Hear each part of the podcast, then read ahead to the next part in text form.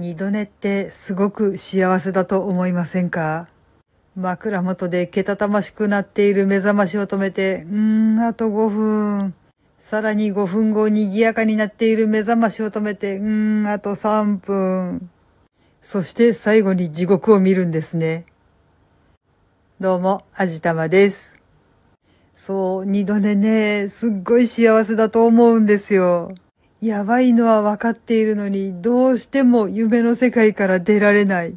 あの半分寝ているような、半分起きているような、うつらうつらしてる状態がなんとも気持ちいいんですよね。まあ、その後、大抵大ごとになるわけなんですけどさ。でもこれ、私はやり方を工夫してひたすらハッピーなだけに変えてしまっています。今回はそんなお話をしてみようと思います。いやまあ、大行しいこと言ってるんですけど、実際は全然大したことはしてません。この二度寝三度寝というのは普段の日にやるから大ごとになるわけで、休みの日にやれば何ら問題がないわけなんですよね。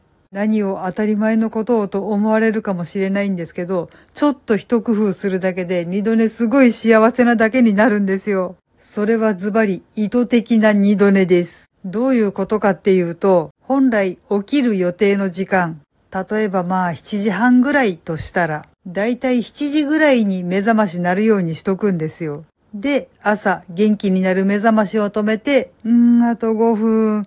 さらになる目覚ましを止めて、うーん、あと10分。もう一度なる目覚ましを止めて、うーん、おやすみなさーい。これですよ。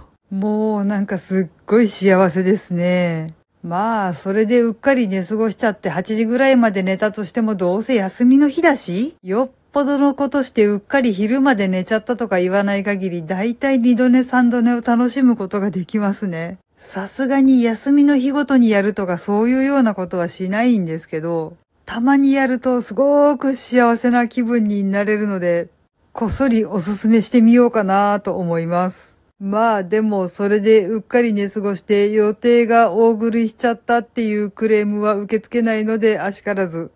はい。というわけで今回は意図的な二度寝を楽しむというお話をしてみました。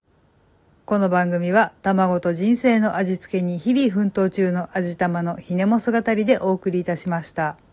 それではまた次回お会いいたしましょう。バイバーイ。